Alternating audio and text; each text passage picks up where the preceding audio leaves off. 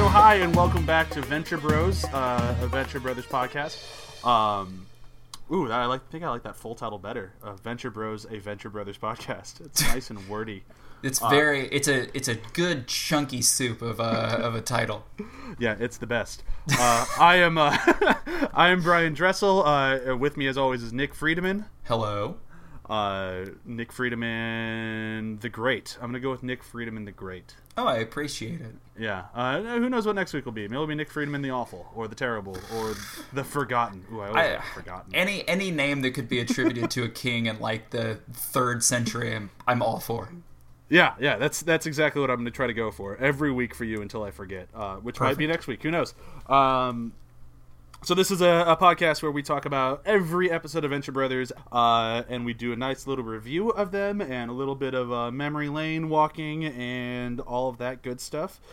This week we are talking about episode 1/2, Dia de las Dangerous, which is technically the 2nd episode, but realistically the 1st episode of Venture Brothers. Nick, do you remember when you saw this one? I think it'd probably been... I mean, like I said in the last episode, I started like in basically the middle of season 2. So whenever I bought both DVDs at the same time, which ages this story, but season 1 and season 2. And so I probably started at the beginning and just went all the way through. Yeah, that makes sense. I think I saw this one right around the time it aired, and for some reason it didn't just grab me. And I didn't have cable at the time, so I didn't really have an opportunity to go back to it. But I remember seeing a few of the episodes in the 1st season before I walked away and then came back to it when you and I became friends. Sounds about right. Yeah, I think that's kind of... It might have been this one, it might have been a different one, but I really remember the opening specifically. Yes. And that's where we'll start with this thing. It's a great opening. The opening of this episode, like, it sets the tone perfectly. Like, for everything in the show to come, like, it could not be better. Exactly. And everything from like how so we'll tell you what it is a little bit in case you haven't seen it or don't remember it, but the episode opens with a poker game with Brock Sampson and others, and you don't really know what the others are other than that they're probably in Mexico or Spain because they're speaking Spanish, but there is a luchador there, so you kind of lean towards Mexican, and it looks like a very serious, horrifying scene, and then it just gets more like silly and ludicrous the more the scene goes on, and it could not be better. Like, you find out exactly, like you find out like partway through that it's not just them playing poker, they're playing strip poker. Like, it's like, yeah, which is inexplicable. Like, it's something that never occurred to me how weird that was until I was just watching it. Yeah, for this podcast. So I was like, why are they playing strip poker? Like, what is the purpose of this? And it's just for the silliness of it. That's all it's for. Oh yeah, like it's really the only reason they're playing strip poker is for the reaction to him standing up and whipping out his dick and having the guy, yeah, exactly, applaud. Like, that's the only reason they're playing strip poker, which I think is phenomenal. It's the best. I love that. I love. I think starting the show on Brock Sampson was such a smart way to start the show, especially because it's about the Venture family, and he's, you know, family, not family. People will argue back and forth on that to the end of time. But he's just such a great intro to the show because he kind of embodies every aspect of the show. Like, he, in my opinion, the Venture Brothers character is Brock Sampson. For sure. And to go off of, like, your point very quickly, I also think that, like, they really set up kind of the actual sense of humor of the show as well. So it's not just, like, him pulling his pants down and showing his glorious penis. It's also the fact that he basically fights all of these luchadors and all of these other, like, kind of henchmen around there, gets down to the guy with the ponytail who's clearly the leader of the situation, and the guy gives up, like, immediately. And it just sets up the whole idea of... Yeah, people just cut their losses. Like, there's no point in, like, fighting to the death. This is, like, not the same kind of idea that you thought it might be. Oh, yeah. Like this is not... Especially if you'd seen the 1st episode. Like, this is not the same show. Like, this is... No. Like, the difference in quality from Turtle Bay to Dangerous is night and day. And I think it's mostly solidified in that 1st scene of, like, this is the action we want to do, this is the comedy we want to do, and these are the characters we want to do it with. Exactly. And then moving forward, I don't remember. Again, I watched these episodes yesterday. I don't remember exactly what the next scene is, but right around the next scene is Dr. Venture giving his speech to the wrong classroom. Yes. And like, just again, right out of the gate, Dr. Venture is incompetent. Like, he's obviously a smart person, and they never question whether or not he is intelligent. He's just very stupid while being intelligent. Exactly. And it nails it right out of the gate with him giving the speech to the wrong class. Nails it right out of the gate with that, and then immediately after that, he goes to the seedy doctor, and he says something I feel like really sums up his character very well, which is he's very intelligent, but at the same time also very dumb, where he's trying to bribe the doctor, and he goes, "Would President Benjamin Franklin convince you of anything?" Benjamin Franklin was never president, which is the best part of that, but you just gloss over it. It's that he's just like, oh, like... he thinks he's smarter than he actually is, and he is intelligent, but he definitely thinks he's smarter than he is. Oh yeah, and I like that he knew enough to not say President Alexander Hamilton. Yes, but did still say President. President Benjamin Franklin. Ugh. But I love, dumb. And you have like these thinly veiled, like he's not a racist person, but he's very insensitive to race and racial issues. And like they nail that right out of the gate with like, the crazy dead people Christmas you guys have here. Yes. Which is going on right now. Yes. It's like these very awkward, like he is the best at shoving his foot in the mouth at the worst possible time. Exactly. But I think that we hit on something that we didn't really bring up in the last episode, but does apply here, which is that the joke is always on him. And I think in the last episode, the pilot, is that the joke is at other people's expense. And it's like, no, like the joke should be about how ignorant he is. And I think that's much funnier as a general premise than, you know, him being okay. Yeah, and like one of the things that I will always love about this show versus every other show on TV, like I said, this is my favorite show of all time. There's consistency with his stupidity. Like I feel like in lesser shows, say for example, The Office. I don't know why that's what I'm going to, but The American Office. Michael Scott starts as an intelligent doofus. By the end of the show, or the end of his run on the show, he is just a doofus. Exactly. And they just kind of threw out all the intelligence and just went for the laughs. With the Venture Brothers, they never lose that he is smart, not as smart as he thinks he is, and the joke is always on him. But he still evolves as a person, but his comedy, or like his points for comedy, are very consistent. Exactly. I think the best way to sum him up is that he makes a lot of bad assumptions. Yeah, like, yeah, totally. He never really does the research that he should because he never applies himself, which is a constant theme of the show, is that he has the tools to be something of like an actual scientist that he feels like he should be, but he never applies himself. Yeah, never. Never, ever. There's like this is jumping the gun, and I know that we said we wouldn't compare it to other episodes, but there's another joke later on where he's like, the Debbie's Little Whorehouse in Texas, where he thinks Dolly Parton's going to show her breasts. And it's just like, it would just be a simple Google search. Like, why? It's so dumb. It's so dumb. But that's exactly what his character is. And it's so, like, Brock even tells him that's not what it's not going to be what you think it is. And he's like, oh no, don't spoil it for me. Oh my God. And then moving out of Dr. Venture, then you get into the Venture Brothers, who are immediately more well-rounded and just kind of stupidly fun characters. Exactly. Like they don't... No, go ahead. Sorry. Oh, no, I love the intro of, like, we bought these big hats, sombreros. They're just... It's like, oh, cool. Like, it's just like that's the reaction that you should have to them. But I think that they also established...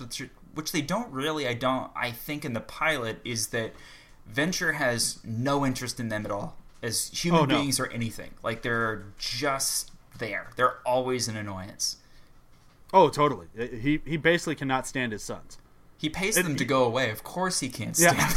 Like, later on, you kind of get the feeling that he wants Dean to be more than he is, but even then, like, I don't remember where it is. I believe it's in season 6, the most recent season, where it's like they need to find out, he needs to have whatever is the thing he holds closest to his heart near him, and then even Dean wasn't that answer.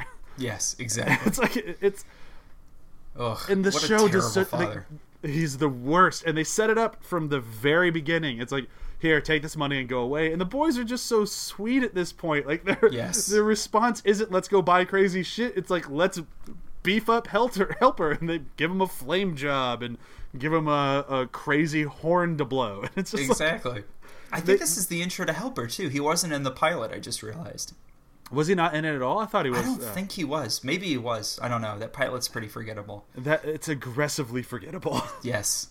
But like either way, like this is such a better intro to him if he even was in the episode. Like 100%. There's just he's just such a cool guy, and then like I don't know why I'm referring to Helper as a guy, but he is.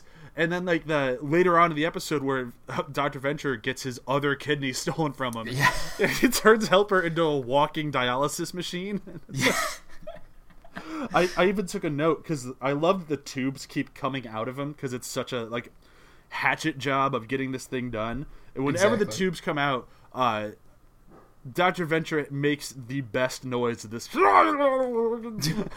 It's the best. And you know that they recorded like 16 takes of that too, and they were like, we'll just pick the three best ones and we'll just put them in for the random parts where this happens. It's so gross too. Like the tubes come out, they're just flailing and blood's going everywhere. Oh, it's the best. Other things in this show that in this episode that I think are just completely amazing is the intro to the Monarch. Yes, like the Monarch is wonderful in this thing, and there's plot lines that they completely abandon after this one of the training of the henchmen, where you get your wings. The only character who doesn't have his wings at signing up is Speedy, who then dies in this episode without ever getting his wings. And it's heavily implied that he never would get his wings. So.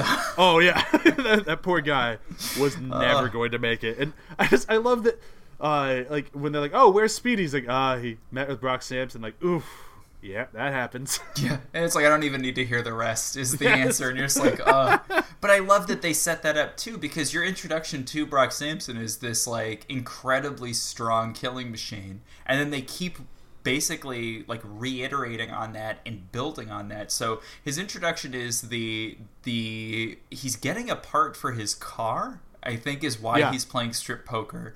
And then basically he finds a prostitute, goes and has sex with a prostitute, and then finds out that the boys are in trouble, so he goes and just takes like dart after dart after dart, which they imply are all lethal, it seems like, or at the very least meant to knock somebody out. And he is just like taking it, and he grabs Speedy by the neck and then gets hit with a truck, and that's his introduction basically for the first third of the episode. It's exactly what Brock is like a T. And like, and don't get me wrong, there's parts in the pilot that did this very well, but like this one, it's just, and then like he comes back to life, or basically comes out of his way too many trank coma, and like he's only not mad that they tranked him 1,000 times. He's mad that they hit him with a truck.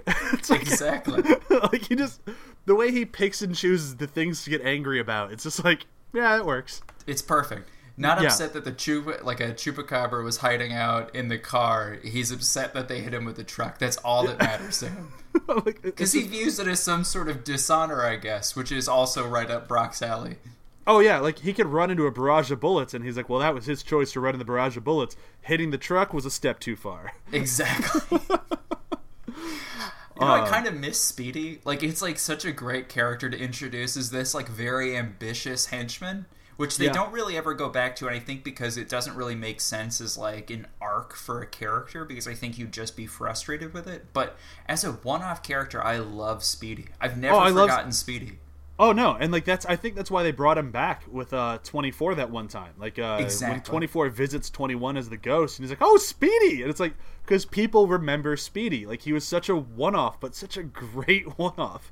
On his death is perfect. Like, I love, there's one thing that they do throughout the whole show, and I love that it started basically with this first episode, is Brock's strength kind of doesn't, or I would say his competence and his strength doesn't really make much sense. Like, there's some stuff that just they introduce that are very cartoony.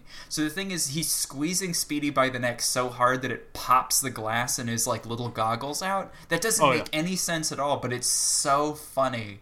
And it's so dark, and it's so, like, odd that that's Brock, like, to a T.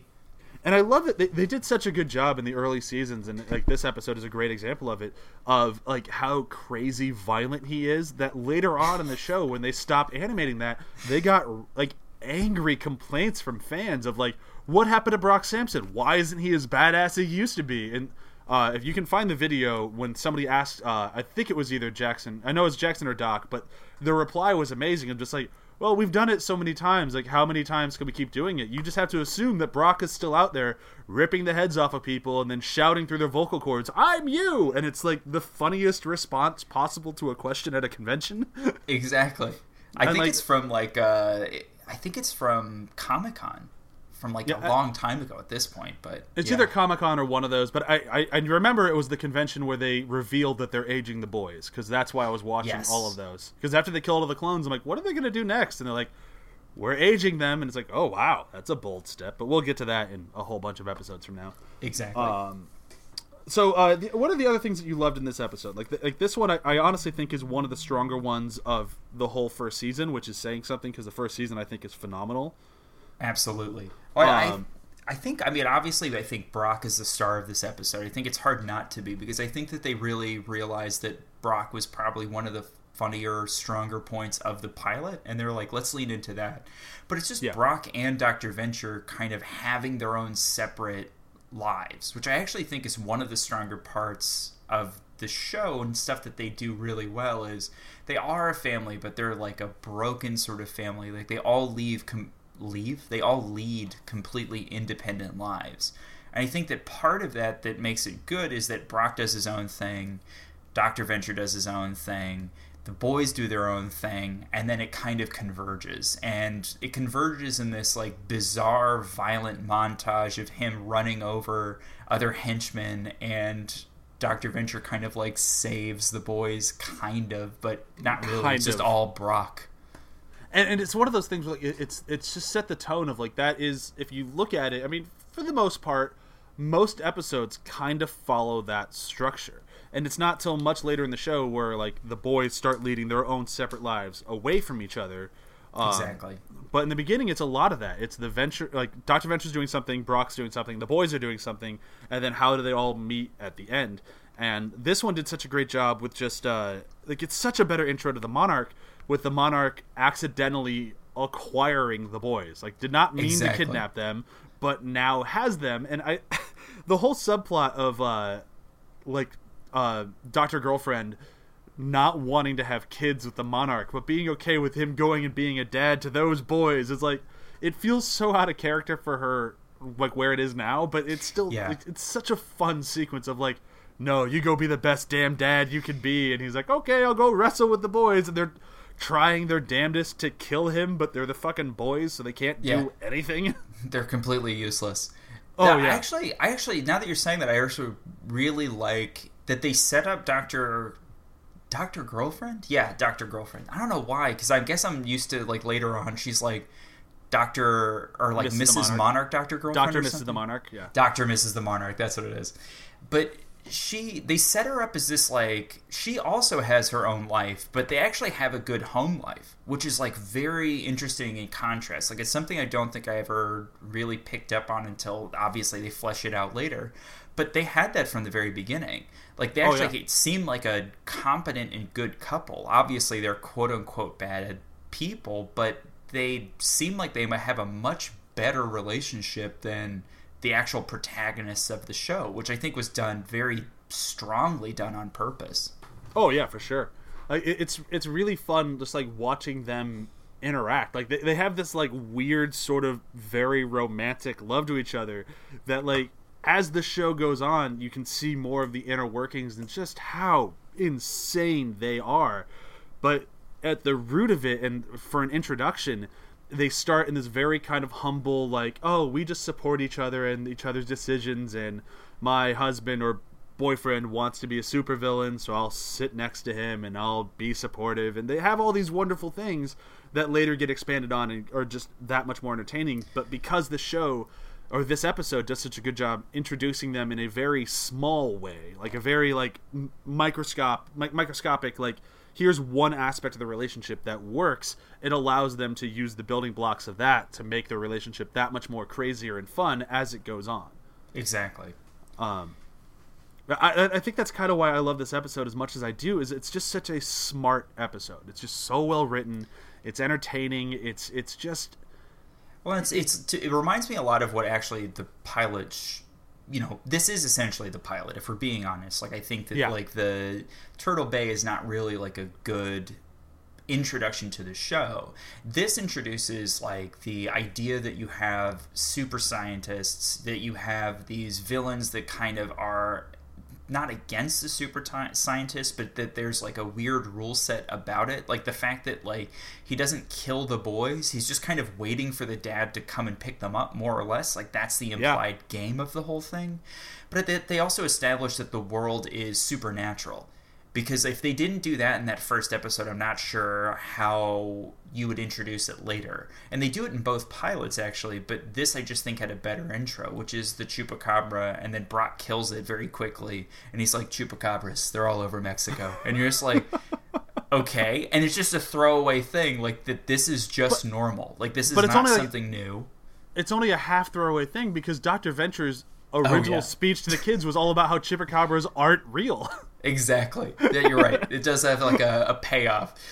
But it's, like, that's, I think, important because the show is very supernatural in a weird way, and they kind of start to give rules to that supernatural part of the world. But, man, like, the fact that they introduce all of that stuff pretty fucking seamlessly is amazing, honestly. Yeah, it's easily one of those episodes that you can turn on and enjoy, and then just like, oh, I really like this show, I'll keep watching it. And then after you get through, like, you get up to date with the most current season, or even if you finish, like, say, the second season, you go back to this one, it's like, it's crazy how much ground they cover in 23 minutes. Like, how much, like, world building is just there. And the interesting thing about it is that there's all this world building, and they're not even at the Venture compound. Like, they're not... Yeah, even at the place where the majority of the show will eventually take place. Yeah, you're right. That's crazy. I didn't think about that. I guess it is all like all... I mean, obviously it's animated, so it's not quote-unquote on location, but that's more or less what it is. Yeah, I mean, the Venture compound is almost a character in the show until season 6 when they moved to New York. Like, there's so many things that they just don't know about it, and it keeps getting crazier and deeper and more intricate and insane. And the first episode that most people saw... has nothing to do with it. Yeah. Wow. And I don't mean that as a negative at all. I actually kind of love that, because it's exactly what we were saying earlier, where the show was so obsessed with its world building that it kind of forgot about its characters, and not in a bad way, and not entirely, but in a way. And this one was like, for the intro, it's like, these are your characters in this world. So it's kind of... It set it up enough to where they could do all the world building throughout the rest of the season, and you still know who these people are. Yeah, it's crazy. Like, that is like a really, really... It's very rare, I feel like, for a first episode to be this coherent. Like, and know really what it is. Like, it has a lot more confidence in itself than the actual quote-unquote pilot did. Which I think makes sense, because he had like a year to kind of like work on it and finesse it, if I'm remembering the dates that you read correctly. Yeah, I mean, that's just, that's, again, if we're wrong, let us know. But that's based on the IMDb air dates, and that's, they say, the first one was February 16th, 2003. Dia de las Dangerous is August 7th, 2004. Yeah. Like, that's a huge difference. It's a year and a half, basically, to really work out, like... what your strengths are, what your weaknesses are, and just slowly get something that's this strong, I think really works. I mean, honestly, what's crazy is I don't think that you'd have a network really take a flyer on that now. No way. No way. Because it was like a pilot that was just okay, and then you have this second episode that really needed the pilot to kind of understand what worked and what didn't. Yeah, and then like, I'm just on IMDb now, and like, you just go through the rest of the season. It's like, the rest of the season is so solid that it's like, if they had given, say, I'm not sure how they pitched this one to Adult Swim or how they even delivered it, but if they had basically gone proof of concept, this is what we want to make, here is our pilot, great, this is our script for our second one. Oh, well, if we give you the money to do that, I bet that would be amazing. and that could be kind of what happened. Again, yeah, I don't know. Probably. But there's so many story beats that are very similar. Like, if you kind of stack the two on top of each other, I think it's, like, very clear that they looked at the pilot and they go, we could do this, but better. And I think that makes sense. It'd be like watching a New Hope followed by Force Awakens. It's like, okay, so this one just is newer and has more money behind it, but they're basically the same thing. Exactly. Obviously, A New Hope is a significantly better film. Don't go insane. But this one's the opposite. Exactly. It'd be the other side of that coin. Yeah. Yeah. It's interesting, too, because I wonder if I really, at this point, I do think, because I asked you this last time, but I do think they actually had the plan for what they wanted to do with the dreams, which they also reintroduce here. Yep. But I also think they had a plan for most of the rest of the world, because they do allude to some of the rules of the guild in this. I don't think they ever name the guild necessarily, but I do think that he had established kind of like what the rules of the guild were and what OSI was and that kind of stuff. There's no proof in the episode of this, so I'm not going to try and like claim that this is fact, but I do think that there's like a definite idea of a stronger sense of what that world is. And the guild, at least, I am positive, was figured out at that point. I have a feeling that both the Guild of Calamitous Intent and OSI were, even if they weren't named at that point, like if Doc and everybody hadn't come up with that yet, I think the groundwork of what they were going to be was definitely in place. Mm-hmm. I don't think they say OSI or the Guild in this, but no, I think you're right. I think this is clearly they had a bigger plan at this point, and then moving forward, it's just a very carefully executed plan. Exactly. So I feel like we've talked pretty much everything that there is to talk about in this episode. Is there anything that we haven't hit that you really particularly like? The only thing that I would mention is I always love the sight gags in this show. So the sight gag of him wiping the blood off of the windshield, which is like with the windshield wipers, I loved. It's like anything with a sight gag in this show, I always think is the funniest thing. All right, well let's call this a segment, because as anyone who listens to After the Hype knows that I love my segments. We'll start finishing every episode. What was your favorite moment in this episode? Perfect.